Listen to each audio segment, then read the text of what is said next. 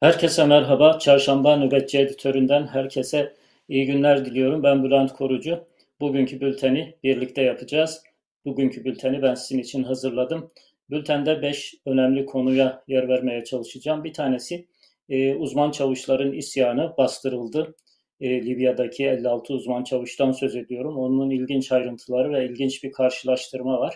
Onu birlikte gözden geçireceğiz. İkinci önemli konu İzmir'de vurulan bir pavyonun önünde vurulan İstanbul Emniyet Müdür Yardımcılarından bir tanesi. İstanbul Havalimanı Türkiye'nin en önemli, dünyanın işte en büyük havalimanı vesaire diye övündüğümüz havalimanının güvenliğinden sorumlu bir kişi İzmir'de bir gece kulübünün, bir pavyonun önünde vuruldu. E, bunu çok fazla tartışmadı Türkiye ama bence çok önemli bir konu. E, görev yaptığı yerin stratejik öneminden dolayı çok önemli. Buraya biraz daha yakından bakacağız. Bugün doktorlar grevdeydi. Sağlık çalışanlarının önemli sorunları var. Bilhassa korona sürecinde çok ağır bir yükü üstlendiler.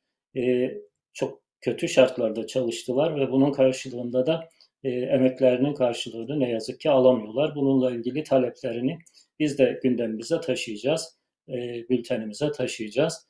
E, dördüncü önemli konu e, Türkiye ekonomik o hali tartışıyor. Zaten bir o halde yaşıyor gibiyiz. Zaten normalleşmiş bir Türkiye'den söz edemiyoruz. Zaten Erdoğan'ın her şeye yetkisi var ama buna rağmen ekonomik o hal tartışılıyor. Ekonomik o halin tartışılmasıyla ilgili bugün iktidar cenahından ve muhalefet cephesinden gelen açıklamalar var.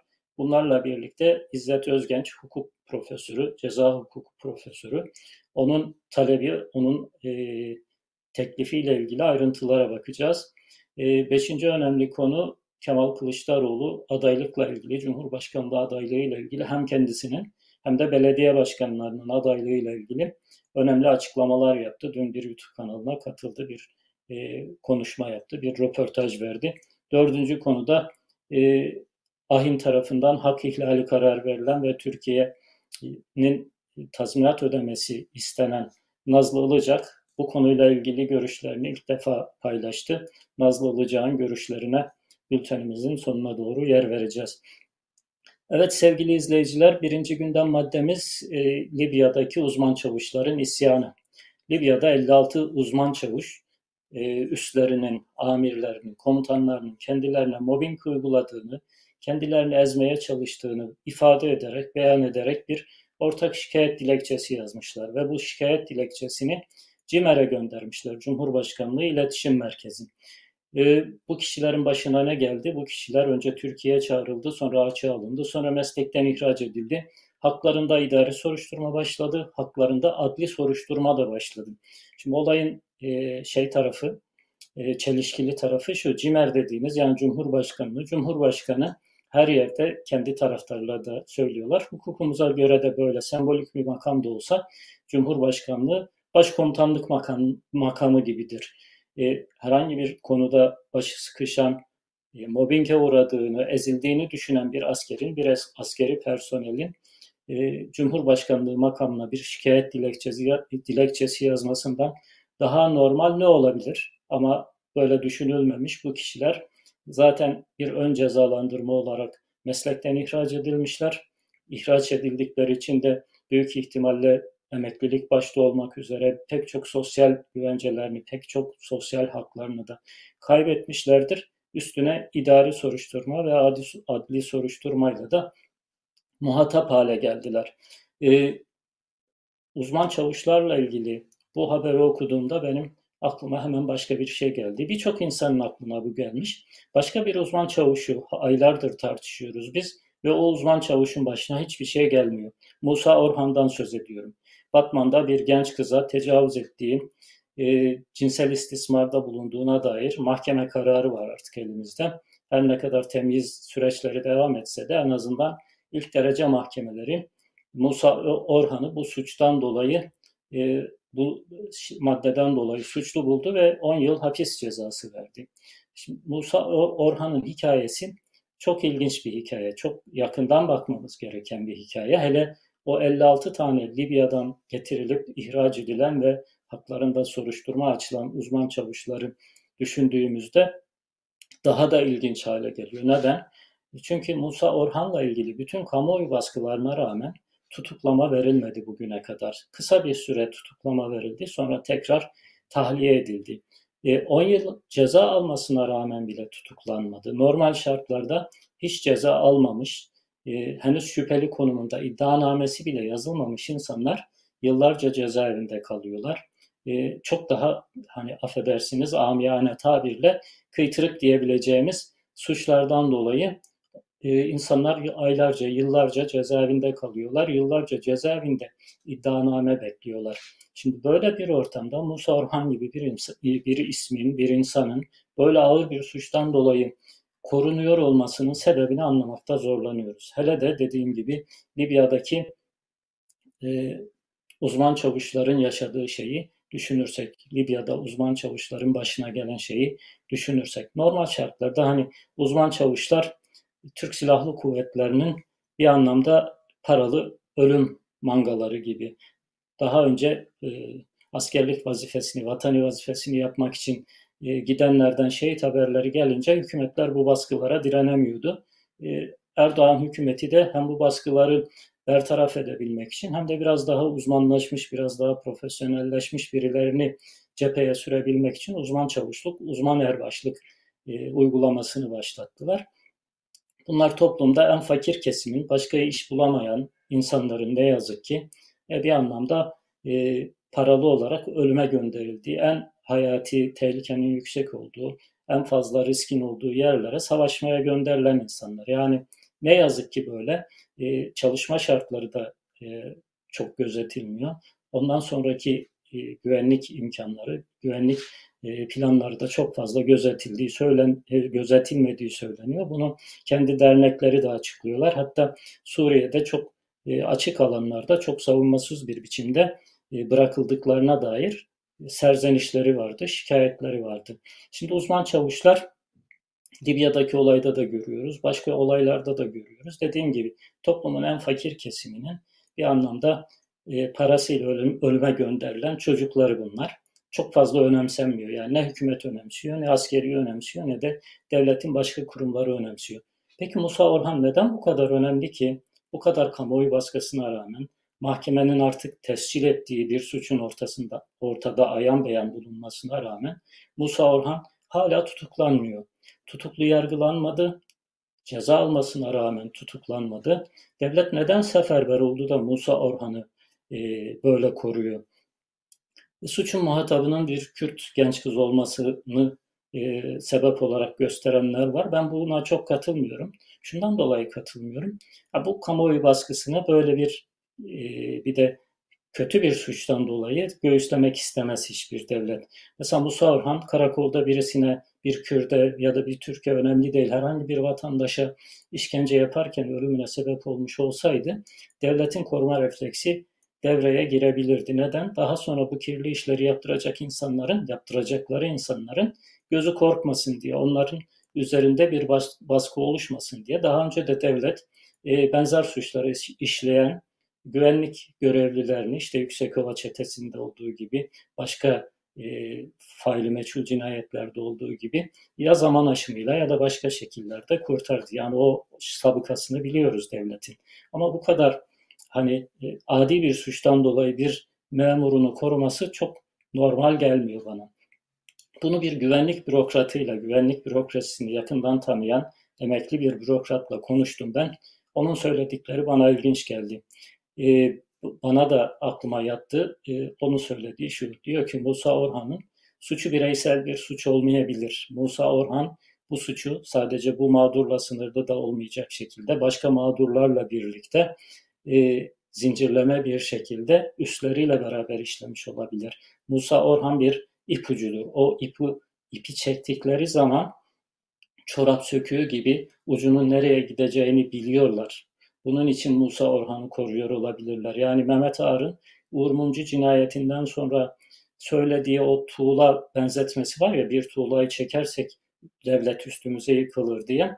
E, burada da sanki bir tuğla var. Sanki Musa Orhan bir tuğla onu çektiklerinde duvarın nasıl yıkılacağını ve yıkılan duvarın altında hangi devletlerin kalacağını çok kestiremiyorlar galiba.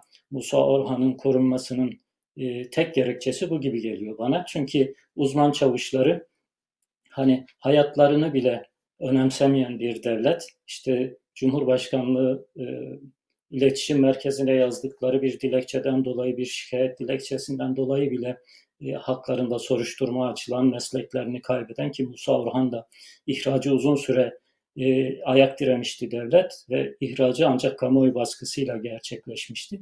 Böyle bir ortamda Musa Orhan'ın e, korunuyor olmasının o suçu ya da başka suçları e, bölgedeki ya da başka e, bölgelerdeki belki genel e, yönetime de sıçrayabilir. Bu AKP'ye sıçrayabilir. Silahlı kuvvetlerin içerisinde daha üst düzey insanlara sıçrayabilir.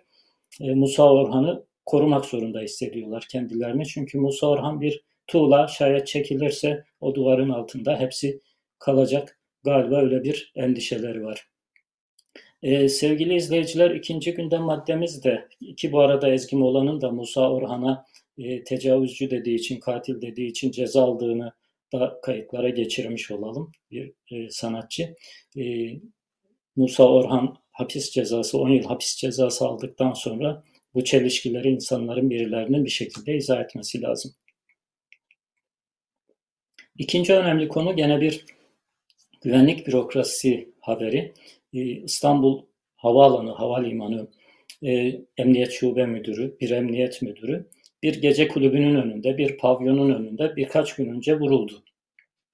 İlginç bir biçimde vuruldu, ayağından vuruldu. Bu mafya çatışmalarında biliyorsunuz bir mesajdır. Öldürmek kastıyla yapılmış bir saldırı olmadığını, e, sadece e, mafyanın kendi içerisinde bir mesajlaşma olduğunu, bir mesaj gönderme şekli olduğunu biliyoruz. Yani mafyatik çatışmalarda genelde öldürmeyecek şekilde belden aşağı ayaklara doğru ateş ederler. Emniyet müdürü de tam böyle vuruldu.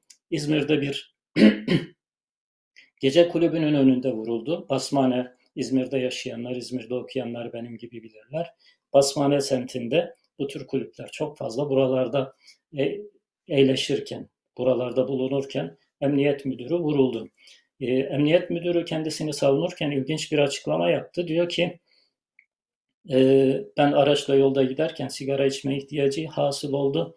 Yol kenarı çektim sigaramı içerken benimle ilgisi olmayan bir olay gerçekleşti. Bir çatışma çıktı. Ben de seken mermiyle vuruldum. Şimdi bir emniyet görevlisi, hele emniyet müdürü, bir bürokrat şayet bir yerde sigara içecek olursa bu kesinlikle bir pavyonun önü olmaz. Çünkü orada tanıyan biri olur, gören biri olur. Yani bir şekilde bu bir yanlış anlamaya yol açabilir endişesiyle kesinlikle oradan uzak durur.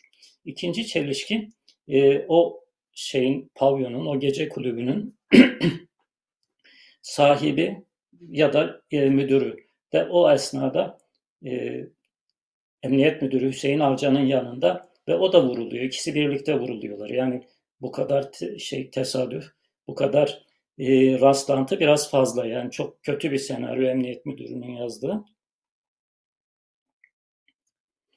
Emniyet müdürünün hani bunlar bireysel suçlar, bireysel günahlar filan diyebiliriz ama bu konumdaki bir insanın e, bir gece kulübünün önünde vurulması, bir pavyonun önünde vurulması çok ince detaylarıyla araştırılması gereken bir olay. Yani sigara içiyordum, oradan geçerken orada durdum vesaire filan çok inandırıcı değil.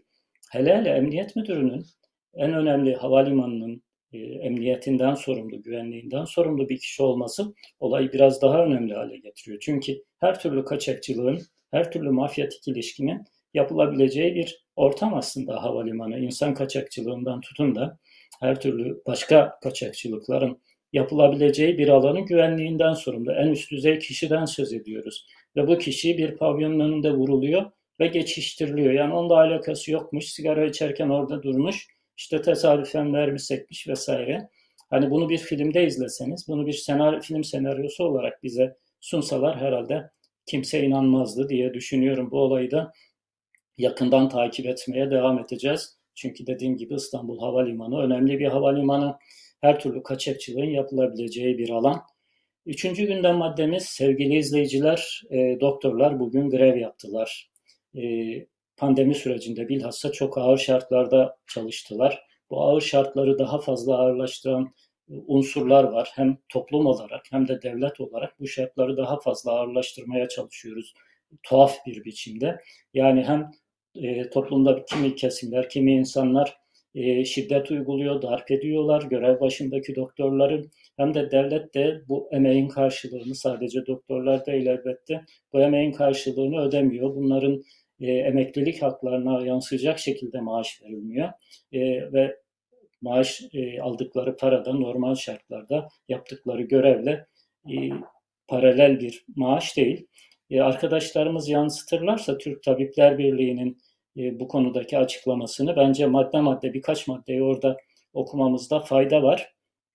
Çok haklı talepleri var. Belki bu haklı taleplerinden dolayı da e, bugün bir tepki görmediler. Vatandaşlar e, çoğunlukla doktorları haklı buldu. Benim görebildiğim kadarıyla sosyal medyada e, şeyde de sahada da e, çok fazla bir e, karşı karşıya gelme olmadı. Mesela onların istediği haklı taleplerden bir tanesi şu, performans sistemi kaldırılsın diyorlar. Bu e, döner sermaye kaldırılsın. Doğrudan ne maaş alıyorsak, bu para alıyorsak bu maaşımıza yansısın. Bu maaşımıza yansısın ki hem emekliliğimizde bu e, emeklilik maaşı olarak biz geri alabilelim. Bir de performans dediğiniz şey aslında bir kısım e, sağlık sisteminin istismarını yola getir, e, gündeme getiriyor. Döner sermaye dediğimiz şey bir ticarethaneye dönüştürüyor hastaneleri. O döner sermaye para kazansın diye e, doktorların daha fazla ameliyat, daha fazla görüntüleme, daha fazla tahlil yaptırmaları isteniyor. E, bu sağlığın hastanenin bir ticarethaneye dönmesi demek. Doktor daha fazla e, en azından refah düzeyini ortalamanın üstüne getirebilecek ya da ortalamaya getirebilecek bir para kazanabilmek için daha fazla ameliyat yapması gerekiyor. Daha fazla görüntüleme yapması gerekiyor. E, bu kötü bir şey. Artı mesela karşı çıktıkları şeylerden bir tanesi de şu. Biliyorsunuz bu performans sisteminin de bir şeyi herhalde e, yansıması olarak hasta görme süreleri 5 dakikayla sınırlandı. Şimdi 5 dakika içerisinde hani Süpermen'in o süpersonik gözleriyle bakacaklar hastaya ve hastaya o 5 dakikalık süre içerisinde hastalığını teşhis edecekler, tedavisini verecekler. E, yani gerçekten süpermen olmaları gerekiyor. Şimdi mesela orada diyorlar ki en az 20 dakika olmalı bu.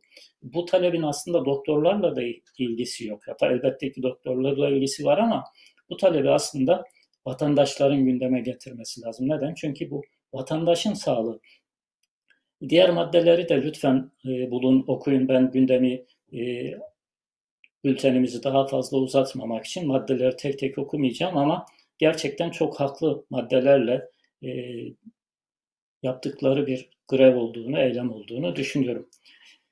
E, dördüncü gündem maddemiz sevgili izleyiciler, ekonomide o hal tartışması devam ediyor. Bu tartışmayı biliyorsunuz ceza hukuku profesörü İzzet Özgenç'in e, bir tweet'i, bir sosyal medya paylaşımı başlattı. Sonra da bu e, paylaşımla ilgili tartışmalar büyüdü. Bugün o tartışmalara e, hükümet cenahından, AKP cenahından daha doğrusu hükümette değil, AKP Genel Başkan Vekili Numan Kurtulmuş kimse aklından bile geçirmesin böyle bir şey söz konusu olamaz dedi.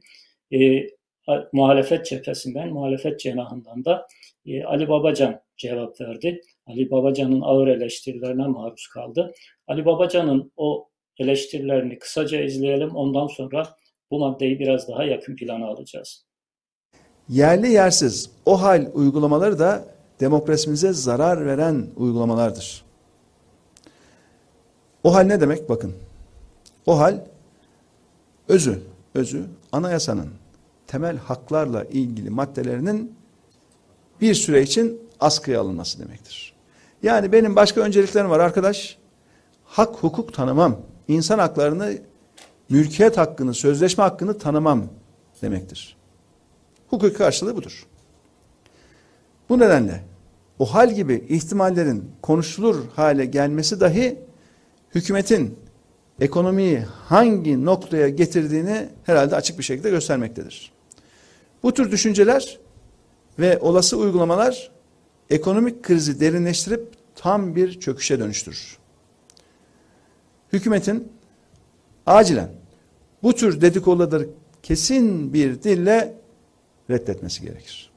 Kesin bir dille. İkinci sorunuza gelince şimdi Ben hep söylüyorum.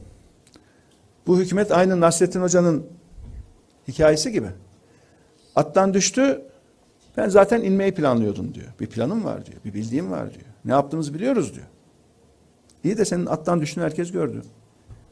Mahallenin meydanında attan düştün. Üzerini başını çırpıp ben zaten inmeyi planlıyordum diyor. Yaptıkları bu. Ya daha bir hafta on gün önce Çin modeli diyorlardı. Şimdi dönüyorlar yok ya bu tamam bizim yerli modelimiz şu bu. Yani inanın ne yaptıklarını bilmiyorlar arkadaşlar ya. Ne yaptıklarını bilmiyorlar. Şu anda eğer bir modelden bahsediyorsak herhalde Erdoğan'ın gerileme dönemi modeli diyebiliriz belki. Eğer illaki bir model adı vereceksek. Erdoğan'ın gerileme dönemi modeli. İfadelere bakın. Ne diyor? Benim kaybedecek çok şeyim var diyor. Senin bir maaşın var diyor. Olsa olsa enflasyon altında ezilirsin diyor. Benim varlığım çok diyor. Çok kaybedecek olan benim diyor. Ya kafaya bakın ya. Yani bu kafayla bir ülke yönetilebilir mi? Bir ülkenin yöneticileri sadece ve sadece varlıklı insanların varlığını koruma üzerinden bir ekonomik model oluşturabilir mi? Kafa bu. Demek ki zihinlerin gerisinde ne var? Zaten zengin olanın varlığını korumak. Ha işe de yarıyor. Döviz olanın döviz olanın işine yarıyor. Döviz katlaya katlaya gidiyor. Varlığı olanın işine yarıyor bakın. Diyelim ki Türk lirası mevduatım var. E mevduat, mevduat faizleri yükseldi. Türk lirası mevduat olan yüksek faizden daha çok getirisi var. Elinde hazine tahvili, hazine bonosu tutanlar daha 3 ay önce yüzde 17 faiz alırken şimdi yüzde 23 faiz alıyor. Demek ki zihinlerinin gerisinde zaten varlığı olanın varlığına varlık katmak olan bir model var. Niye? Çünkü koptular, toplumdan koptular ya. Yani bu ülkenin insanlarıyla artık oturup dertleşemiyorlar. Evet İzzet, İzzet Özgenç'in e, yazdıklarına ben biraz geri dönmek ihtiyacı hissediyorum. İzzet Özgenç ilk tweetinde çok açıklama yapmadığı için bir anda çok yoğun bir tepkiyle karşılaştı. Sonra bunu biraz izah etmek zorunda kaldım.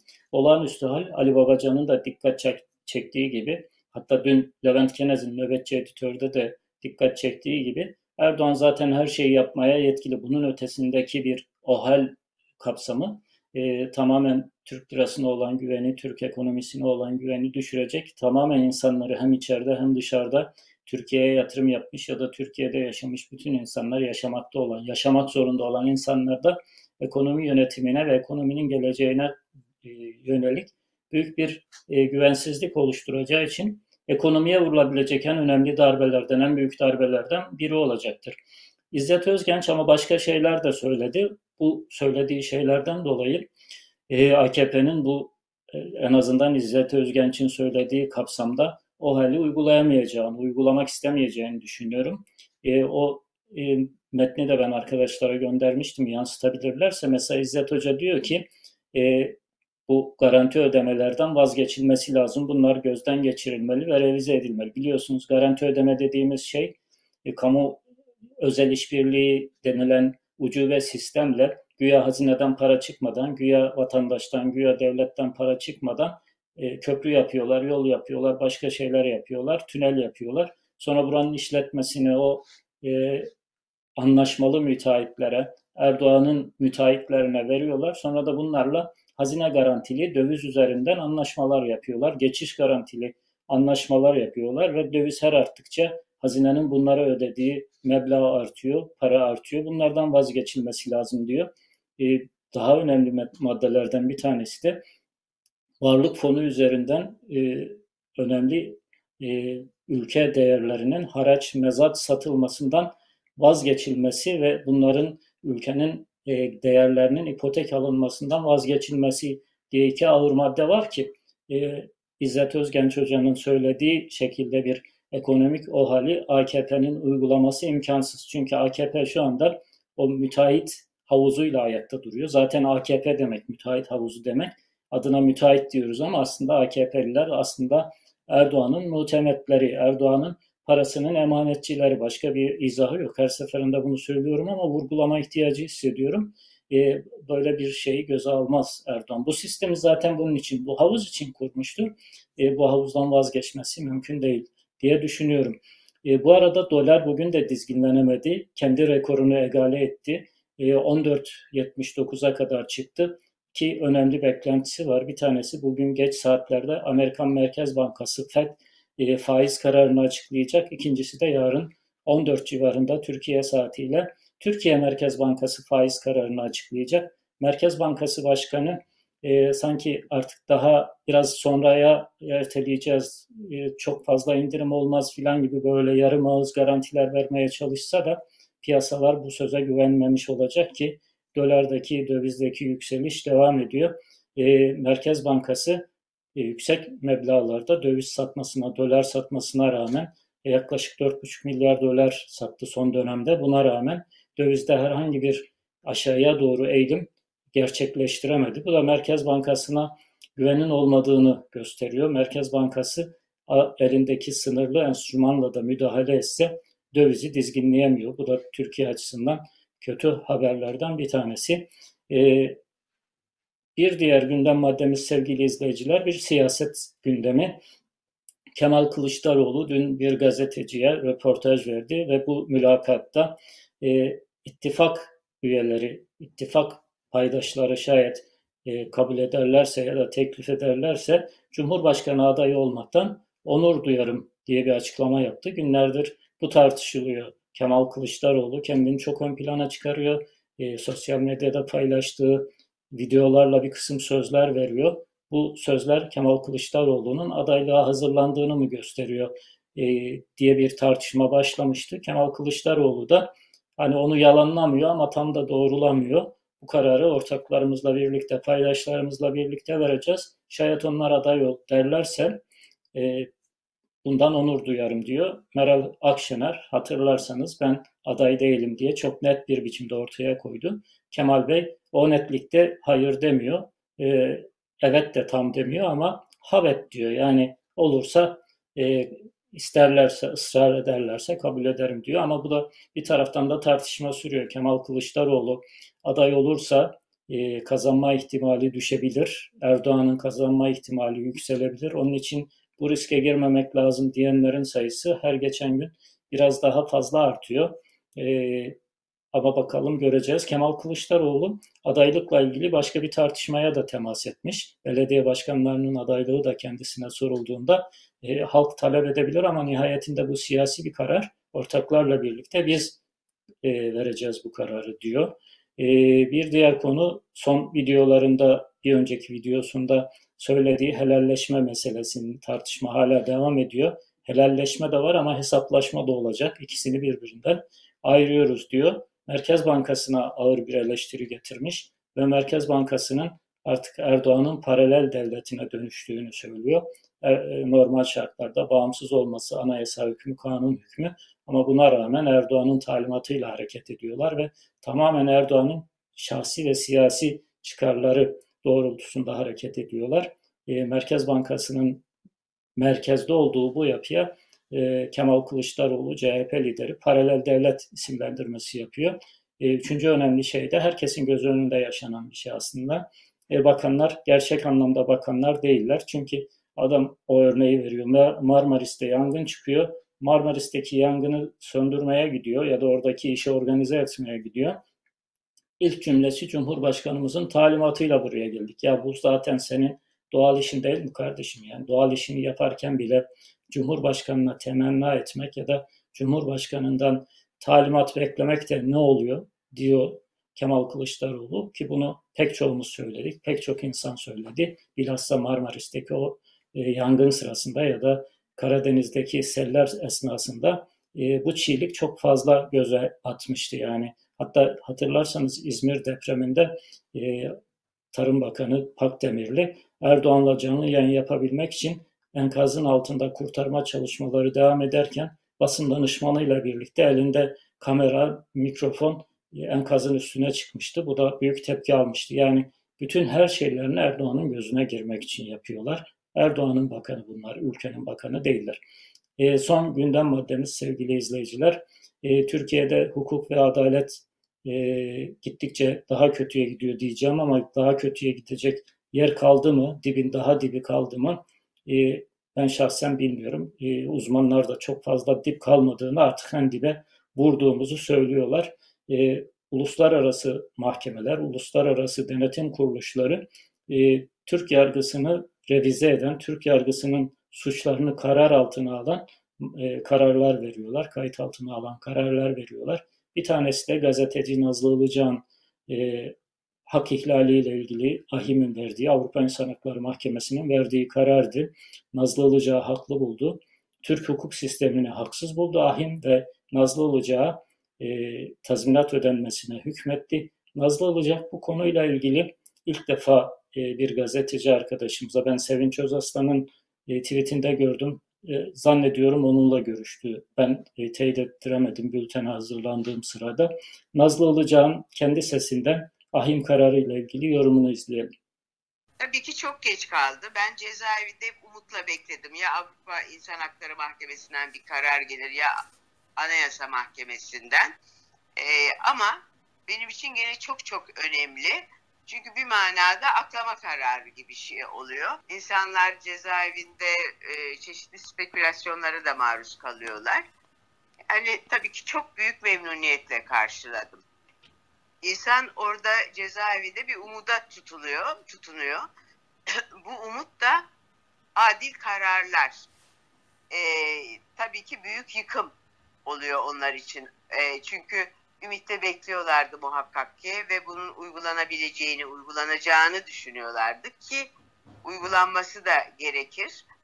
E, hatta ben hala ümitliyim bir şekilde uygulanacak diye. Çünkü e, Türkiye kendisini Avrupa'nın ve Batı'nın dışında atılmış gibi görmek istemez. Sadece bu benim kararım değil. Bakın benden önce de tutuklanan hakim savcılar hakkında ahim kararı oldu. Daha sonra bu baylokçular, e, bankasaya para yatıranlar, bir şekilde onların okullarında çalışanlar veya müesseselerinde çalışanlarla ilgili de bunun terör örgütü üyeliği olmadığı, e, terörle iltisakı belli etmediğine dair ahim kararları oldu. E, bunlar tabii Türkiye'de e, her şeyin er geç rayına girmesini sağlayacak e, gelişmelerdir. T- Türkiye yargısı giderek zaten kötüye gitti. Ben tutuklandığımda bu kadar uzun süre kalacağımı da tahmin etmiyordum. Böyle bir yargıyla karşılaşacağımı da tahmin etmiyordum.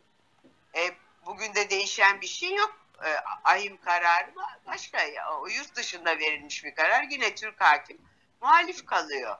Yani maalesef e, yargıyı adil diyemeyeceğim. Türkiye'de adil bir yargı olduğunu söyleyemeyeceğim. İnsanlar maalesef ve maalesef hiç ders almadan sürekli birbirine suçlamak için fırsat kolluyor. İnşallah daha iyi bir Türkiye'ye bir gün gözlerimizi açacağız diye umut ediyorum.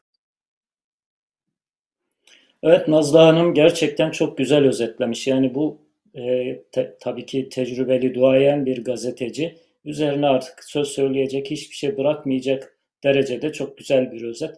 Ee, sevgili izleyiciler, Nöbetçi Editör'de, Nöbetçi Editör Çarşamba'da beni izlediğiniz için hepinize teşekkür ediyorum. Lütfen kanalımıza abone olun, bildirimleri açın ta ki size çok hızlı bir biçimde ulaşabilelim. Tekrar teşekkür ediyorum. Görüşmek üzere.